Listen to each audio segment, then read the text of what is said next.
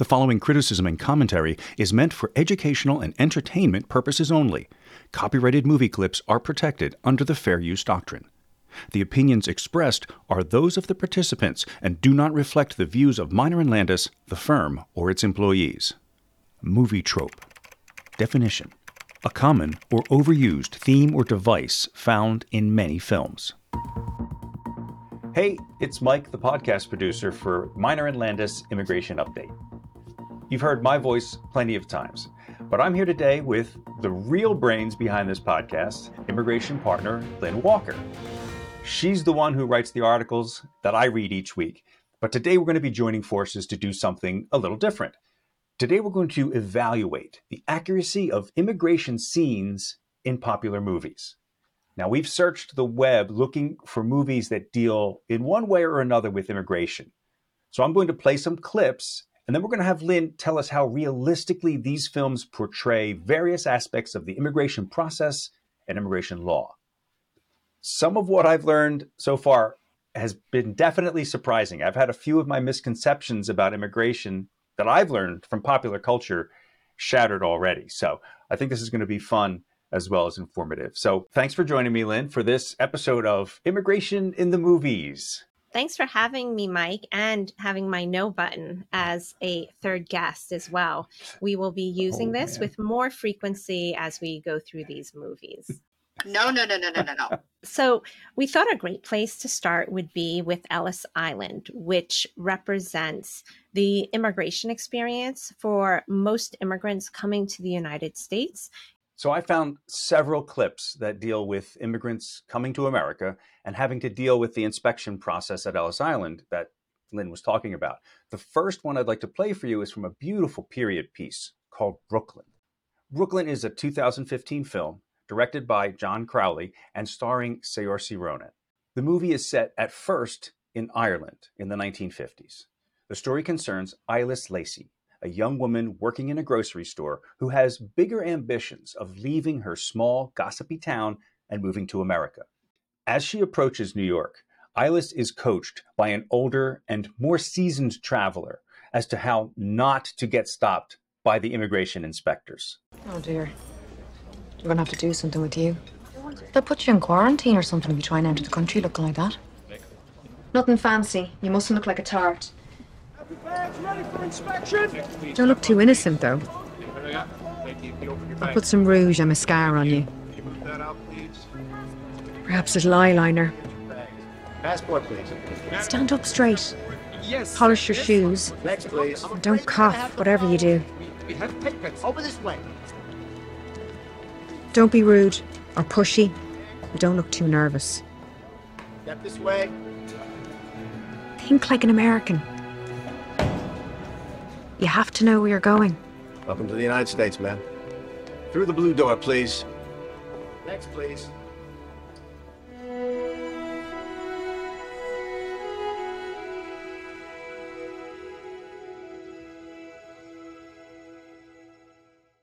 Well, it seems like there wasn't really much of an inspection there. It just took a few moments, and then she was allowed to go into New York City. Is that kind of the way it happened? Well, that that is interesting, and it is in fact fairly accurate for the time. So, um, Ellis Island doctors were famous or infamous, if you will, for doing what they called the six second physicals. And it was all about appearances, outward appearances. So the doctors were trained to look for 60 different symptoms of outward disease. For example, was a passenger coughing or sneezing? Were they wheezing? Did they have red eyes? Were they limping? Was their gait uneven? And ultimately, what they were looking for in these very quick inspections uh, were, was did this person have a disease that was highly contagious. And they were worried during that time about a handful of diseases, mostly tuberculosis and a severe eye infection called trachoma, which is an eye infection that could lead to blindness. All right, so Mike, we saw in that clip that it's a weird thing that they call it a medical inspection. She wasn't really. It was hardly anything at all. Yeah, yeah. right. I they look at her. They ask they ask her a few questions, and then they say, "Welcome to the U.S." And the the yeah. scene um, ends with her leaving through what's known as the golden doors. She's now admitted. Right, and the light comes streaming in through the door, and she goes off. It's very and, beautiful. Know, to her future. Um, really it's very nice. symbolic, very meaningful. Mm-hmm. But it's not much of an inspection. Uh, you and I were discussing this, and you were telling me that there is a much more famous medical examination scene um, from The Godfather 2. Can you introduce that for us? Yeah, sure. So this clip from The Godfather Part 2 is also set at Ellis Island, and it's when Vito Corleone, as a young boy, is sent to America. For those of you listening on the audio podcast, I'll describe what we are seeing because there's not a lot of dialogue. This clip begins with the young Vito Corleone on a crowded ship approaching New York City with hundreds of other immigrants. Of course, we get the obligatory shot of the Statue of Liberty, but that truly must have been an inspiring sight for immigrants at the time. And I have to admit that this is always kind of touching for me since my great grandparents came here from Italy also around this time. So now here we are in the inspection station, which is very accurate, packed with people in what looked like a series of cattle chutes made with white metal pipes. There is Vito being given the six second exam. But in this case, the inspector marks his jacket with chalk and sends him to a nurse. She then takes him to a doctor's office where he is shirtless with several men of various ages and being looked at by a doctor in a white coat, but it's still not much of an examination. Tell him he has smallpox, quarantine three months. Il dottore ha detto che hai il vaiolo, devi andare per tre mesi in quarantena all'isola Ellis. Vito Corleone. Vito Corleone. They take young Vito. There he is. This is him who has still not uttered a word of dialogue at this point, down a dark hallway to a sparsely furnished hospital room. And he is left there. Of course, the Statue of Liberty is just outside his window, and he begins to sing a little song to himself.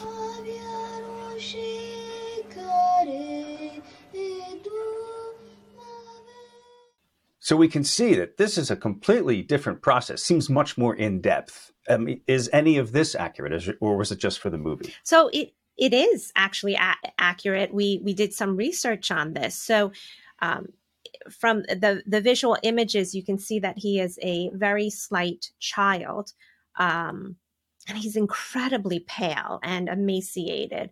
And so when the doctor looks at him, the doctor puts uh, a chalk mark on his shoulder. And in fact, that's what the medical inspectors at Ellis Island did. Um, so if a person exhibited any of these outward signs where the doctors thought that they could potentially be ill, they would get a, um, a, mark on their shoulder in chalk, and then they would be sent to island number two, where a more thorough medical examination was done. So, if a doctor did a more thorough examination, and we see part of that in the clip where he's examined amongst a group of older men, and they determined uh, he's just sickly looking, but there's nothing wrong with him, or maybe he has a broken bone that needs to be attended to or dislocation, they would have patched him up and sent him to be admitted into the US. Unfortunately, they find that he is not well and does, in fact, have a highly communicable disease. And at that point, what they did, and uh, you know, they didn't explain it, but what actually happens is he was shipped to Island 3, which contained the hospital for medical treatment where individuals with communicable diseases were sent. Now, one of two things could happen here. You would be treated, and if you recovered, you would then be admitted to the US. But if after treatment you did not recover, the US government would actually deport you back to your home country. So it is fairly accurate. And that was a real fear for a lot of people is that they would be sent back. Exactly. Of course. It's estimated that approximately 120,000 immigrants were deported from the US after failing to recover. And unfortunately, Island 3 was the last home for nearly 4,000 immigrants who perished from their illness on Island 3. So today, the process is somewhat different. Uh, actually incredibly different, um, with uh, very little room for human error. Today, the medical exams are conducted by authorized civil surgeons who are just doctors licensed by the U.S. Immigration Services to conduct these medical examinations. And instead of doing these six second physical examinations based on visual cues, the physician will look at a person's entire medical history, including their vaccination records, and oh, use blood work to determine if the individual does, in fact, have any communicable diseases. You wouldn't know all of that, obviously, from watching popular movies. No, no, you wouldn't. Um, another commonly, very commonly held uh, conception or misconception you're going to tell us is is the name change thing where people are coming over and for one reason or another often often shown as callousness to their culture uh, the inspector will just arbitrarily change their name so I have what's actually sort of a, a cute version of that. Uh, we watched a movie called An American Tail, which is an animated film from 1986 the the the little mouse family, the Mousekewitz family, who, who, that the film is about, during a storm, during their passage, the family's eldest son, Fievel, is washed overboard. Now, spoiler alert, he makes it to New York, New York City. but in this particular scene, I'm going to show the family is going through inspection at Ellis Island without him, and the father momentarily forgets, and there's a little moment of pathos there. But we also get a taste of the infamous name changing myth or truth. America. No, no. New York. Name? Smovolodny Dromovichki. Okay, Mr. Smith. Emily Mousekewitz. How many? Five. Oh, I mean four. Okay, next. Papa, why did they change my name to Tilly? So that seems like a simplified version for kids of what is supposed to have happened to many immigrants at Ellis Island. But I can't help but wonder if it was really that callous and arbitrary. So in, earlier in the Godfather 2 clip that we played before, I found what I think is a more realistic example of an immigrant's name being changed, but in this case, due to a misunderstanding. Where are you from? What is your name?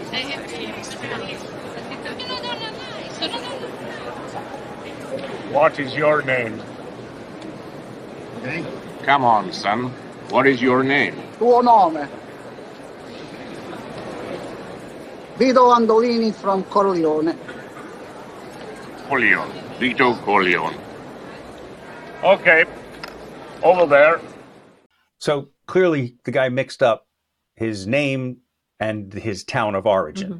which seems like a, a like an, an, inspector should know better than that. But anyway, so is this really the kind of thing that happened uh, with with the name change myth? No, no, no, no, no, no, no. I am so sorry to burst your bubble. Uh, no, this is not what happened. Um, our immigration inspectors were better than this, and uh, I think one of the the myths that kind of led to this happening was the idea that there were no translators at Ellis Island, when in fact, there were many translators at Ellis Island. They may not have spoken every language, but they certainly did, in fact, speak the language of many of the European immigrants coming to the US. So, where did this myth arise from? So, if you recall from some of these clips that we're showing, the vast majority of individuals who immigrated to the US at, you know, that time came through steerage, came by ship. And it was actually the responsibility of these shipping companies, these steamship companies, which were located mainly in Europe, to produce a manifest or a log that included each immigrant's name, their country of origin, and the answer to 29 questions that mostly determined the health, moral fitness, and ability to work of each immigrant. So this is all happening before they even leave their home country. Exactly. And if, if you can imagine, because individuals are fleeing from war, political upheaval, religious persecution, uh, it's not an orderly and necessarily a peaceful process. It's a very quick process. You buy the ticket, you answer these questions, you get on board. And so the shipping clerks did not have a lot of time to spend with individuals. And so they would ask for the individual's name to write in the manifest. They didn't take the time to inspect the individual's passport to confirm that the name they wrote was the individual's mm-hmm. actual name. So when this did occur, it usually happened in the ship's manifest when the person bought the ticket abroad. Much of the information that the immigration officers had at Ellis Island came almost exclusively from the ship's manifest. It seemed like the, inspe- the inspection process in total took anywhere from two to four hours, with much of that being the individual waiting in these long queues to get to an officer, not two to four hours with an actual officer. So, unfortunately, as much as this creates drama and just um, a sense of empathy for individuals who, who are coming here and their their name, and their culture isn't being recognized by our immigration system, this is a myth that I really want to quash. It happened abroad, not here in the US. The next movie we want to talk about is a movie called The Immigrant from 2013. And there are several things wrong with this one. It's a beautiful movie, very sad movie, and beautifully shot and acted, all of those things. But there are some egregious errors in this film. So let me set it up by saying it's about two sisters coming to America and in the clip I'm about to show, they're making their way through the inspection process. One of them is clearly ill, and she is pulled off of the line and taken to be held until she recovers, like we talked about before with Vito Corleone, being set aside until he, or she is healthy enough to be led into the United States. So we saw that in The Godfather, and this must have happened to a lot of people because this sort of thing keeps recurring in a lot of a lot of movies. It's it's a constant theme, a trope, as they say. In the meantime, the older sister, played by Marion Cotillard, is pulled out of line because of some kind of mix-up with the name and the address of her connection in New York City. Your name, please. Eva Cybulska. Where are you from? Katowice, in Silesia. Poland. Yes. Married or single? I'm not married. Uh-huh. They took my sister. I cannot. We're not dealing with your sister right now, ma'am. Understood? What was your occupation in Poland? I was a nurse for an English diplomat. Have you ever committed a crime of any kind?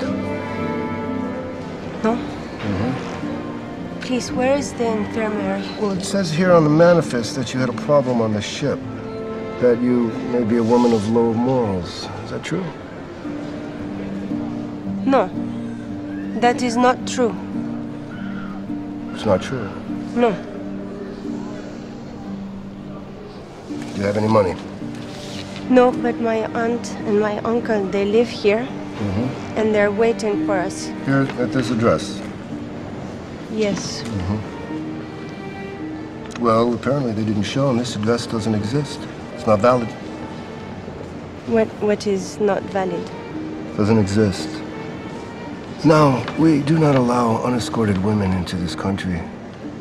Especially if there's a question of low morals. Due to your situation, I'm going to have to designate you liable to become a public charge. You'll be held for a hearing. No. Most likely deportation. I'm sorry. Next. Next. Next. Name? From? Very simple. Morning, I'm Bruno Weiss from the Travelers Aid Society. You speak English? No. Morning. I speak English. You speak English? Yes. You speak it well? Oh, yes. What's your name? Eva Cybulska. Pleasure to meet you. Bruno Weiss. What about her? Liable to become public charge. She arrived with her sister who was quarantined for lung disease. Best of luck to you. Sir, can you help me? Ma'am, you are in the exclusion line. Did they explain to you what that meant? Yes, yes. They're sending you back. No, no, no.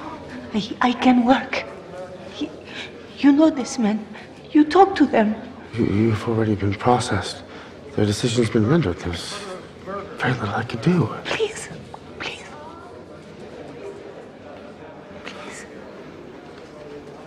Please. One moment.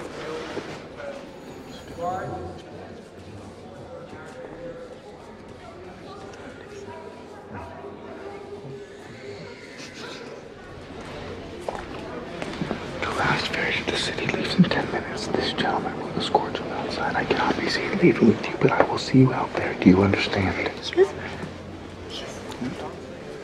Well, good luck to you.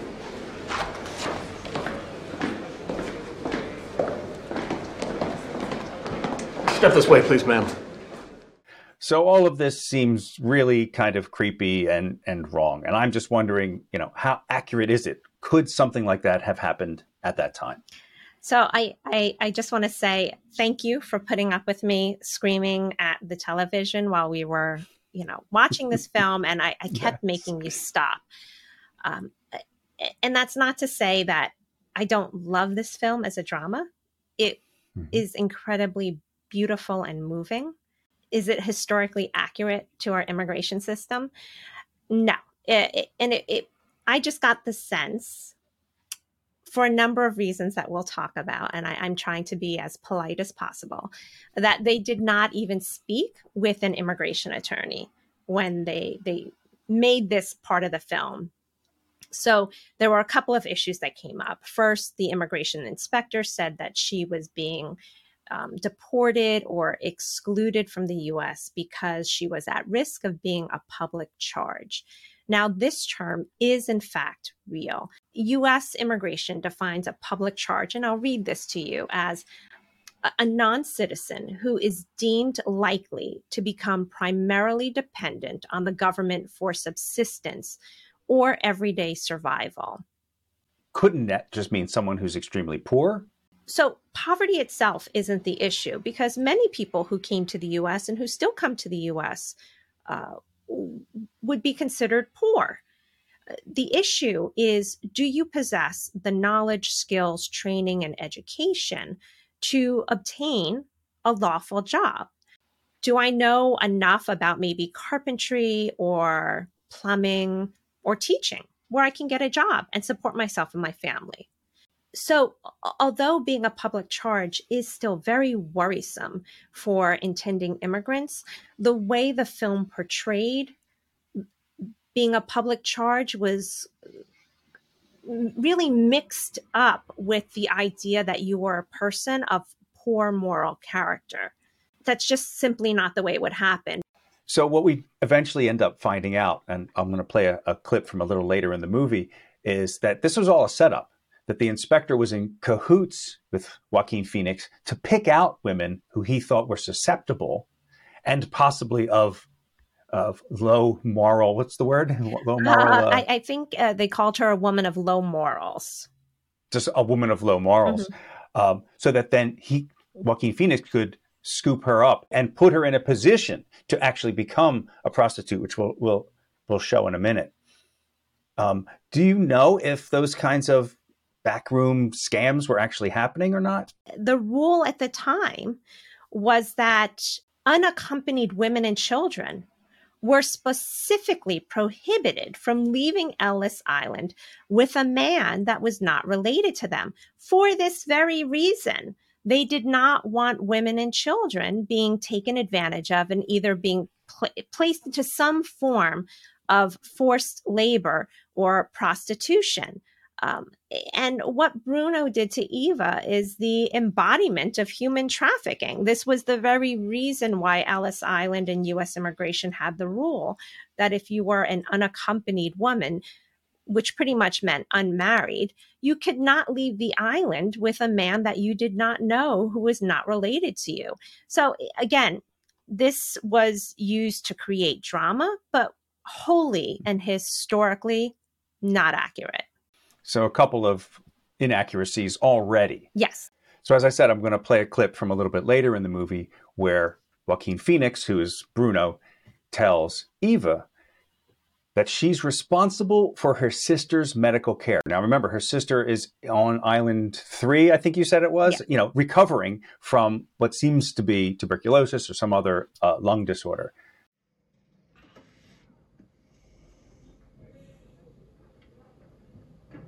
Morning. You slept over 13 hours.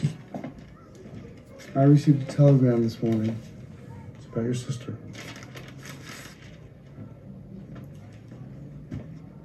Can you read English? Yes.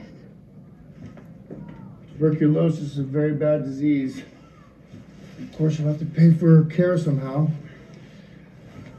I can get her off the island, whether she's cured or not.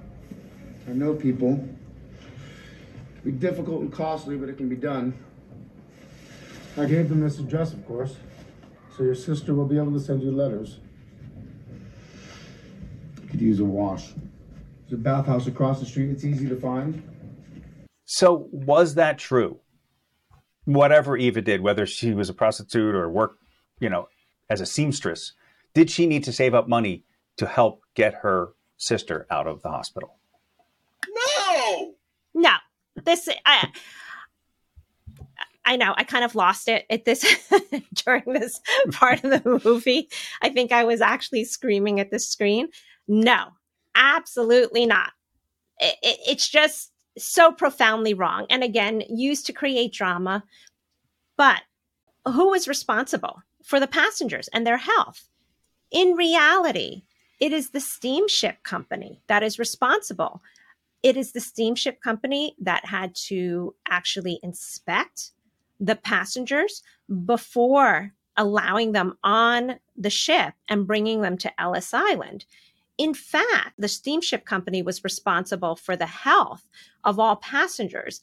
And if the medical examiners at Ellis Island found that the individual required further treatment, it was the complete responsibility of the steamship company to pay for that person's care, food, and housing until they were either released into the US or they were deported home. And if they were deported home, again, the steamship company had to bear the cost of that. The foreign national and their family members were not responsible for that. In fact, on top of that, if US immigration found that the steamship company had a pattern and practice of bringing ill passengers to the US, and by ill, I mean seriously ill, individuals with tuberculosis or any other communicable disease, they were fined $100 per passenger on top of having to pay the food, housing, and medical care of that passenger while they were on island two or island mm. three. $100 per passenger is a steep fine in today's money with inflation, that would be approximately $3,200 per person. That is a huge fine. But, you know, in defense of the scriptwriter, the character of Bruno was so unscrupulous, having pulled her out of line, which we know wasn't really possible, but in, in this fantasy world, he could have pulled her out of line and forced her into prostitution, but he was so unscrupulous, it's very likely that he knew she didn't need to spend the money to get her sister out, and he was simply lying to her in order to get her to do what he wanted her to do. True. I mean, it could Possibly. be that way, but, you know, wouldn't it have been nice if when, uh, you know, there's that point where she shows up on the island to get her sister, an immigration inspector could have said, no, no, no, lass, you don't have to pay to get your sister off. This is the shipping company. Keep this money as a nest egg for yourself and your sister so that you can resettle in the US. Welcome to America. It makes you wonder because as we move forward, we're going to be doing a lot more movies, and we've encountered a few that we really want to talk about, wherein it seems like you could have stayed true to reality mm-hmm. and still told a great story if you just put a little more effort into it, if you just really thought about it. In some ways, the, uh, the immigrant, the, the, the facts about immigration in some of these movies seems like they're just pulling those facts from other movies, and that once a, a an erroneous trope gets into a movie, it starts to reproduce itself mm-hmm. and just show up in other movies because they're not doing real research anymore. They're just looking at other movies and using things that they've seen before, recombining them and accepting that as truth. Yes. It makes it easier. It's been done before. Why reinvent the wheel? And that's how it becomes a what's called a movie trope, mm-hmm. where it's a thing that's used over and over again, though not based in reality. Exactly. I have one more uh, bonus clip for this episode. We're going to do more of these. Uh, this has really been enlightening for me. I have one more bonus clip I want to play, and it's from uh, Brooklyn, from the movie Brooklyn that we've already seen with Saoirse Ronan. Um, it's a really funny scene, and it still relates to immigration in a way. Now, um, she falls in love while she's in the United States with an Italian, young Italian boy, uh, whose family is really probably just first generation you know, they're mostly welcoming to her and she's having dinner with, and she actually has practiced how to eat spaghetti with a twirling with a fork and spoon, which is, you know, a skill that needs to be acquired if you're going to eat uh, Sunday dinner with an Italian family. But at some point, the youngest son can't hold himself back anymore and he has to speak up because she's Irish and they're Italian. And I can tell you from experience, I grew up in an Irish and Italian neighborhood, and there was always some conflict between those groups, um, as there often is between immigrant groups when they're put into the same location. So, uh, what do you eat in Ireland? Just Irish stew? Not just. We. So, first of all, I should say that we don't like Irish people. Hey, hey, Frankie. What? what? We don't. That is a well known fact. Why, Frankie? Because a big gang virus beat Maurizio up and he had to get stitches. And because all the cops around here are Irish, nobody did anything bad. Uh, there's probably two sides to it. I might have said something I shouldn't. You know, I, I can't remember now. No, because they beat you up. Anyway, they probably weren't all Irish. No, they just had red hair and big legs. Uh, all right, um, Ow. excuse us. all I can say in his defense is he's the only one of us who'll get a college education can keep his mouth shut. All right, so that's my bonus clip for this episode. Uh, do you have one, Lynn? I absolutely love that clip of the family at the table, especially the youngest brother. He is. They didn't do nothing. Adorable. They didn't do nothing. His hands, it's so great. His hand gestures are fantastic. You can tell he was. I don't think I have it correct. you can tell he was coached to do some do of nothing. Um, uh, and I, I, do have a clip that you found for me. Um, I know you love I have this to one. admit, I have not watched the whole movie. Nor have I. It's called The Golden Door. And uh, the Golden Door is what many immigrants refer to for Ellis Island. It was seen as the golden entryway to a new country where the streets were paved with gold. And it's also a line from the from the uh, the poem that's inscripted on the Statue of Liberty. I lift my lamp beside the golden door. That's where that comes from. So it, it's a beautifully named film. Um, unfortunately, the clip you found for me, I had a uh, not so great. So let, let's play the clip. Just a little explanation for our podcast listeners. The well dressed heroine of the film is putting together a puzzle made from large wooden pieces of various shapes. Done. I love table games. While two serious looking men watch. May I ask, I thought you were looking for illnesses and contagious diseases here. Unfortunately, ma'am, it has been scientifically proven that lack of intelligence is genetically inherited, hence contagious, in a way. We are trying to prevent below average people from mixing with our citizens. What a modern vision. What the? you forgot to. F- what the? F- You're gonna obviously bleep those, but No, no, no, no. For the last time, no. no. How modern? Oh no, not how modern. No. How Oh, eugenics. hold on. No, it's not. That is so wrong. Okay. Um, no, we did not set up table games to have people play with puzzles to see if they were intelligent. Uh, literally, it's pieces of wood that she's putting together. No, that doesn't show that you're intelligent. And let me just fix the record. Uh, there is no scientific study that shows that being unintelligent is contagious. Ugh, so wrong, so offensive. Thumbs down. Well, that's it for this episode of Immigration in the Movies Myth or Truth with our expert, Lynn Walker, attorney Lynn Walker, partner Lynn Walker of Meyner and Landis.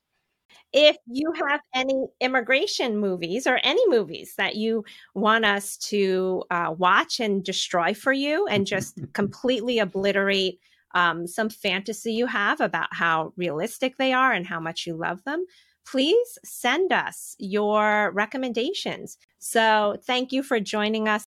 Thanks, Lynn. See you guys next time.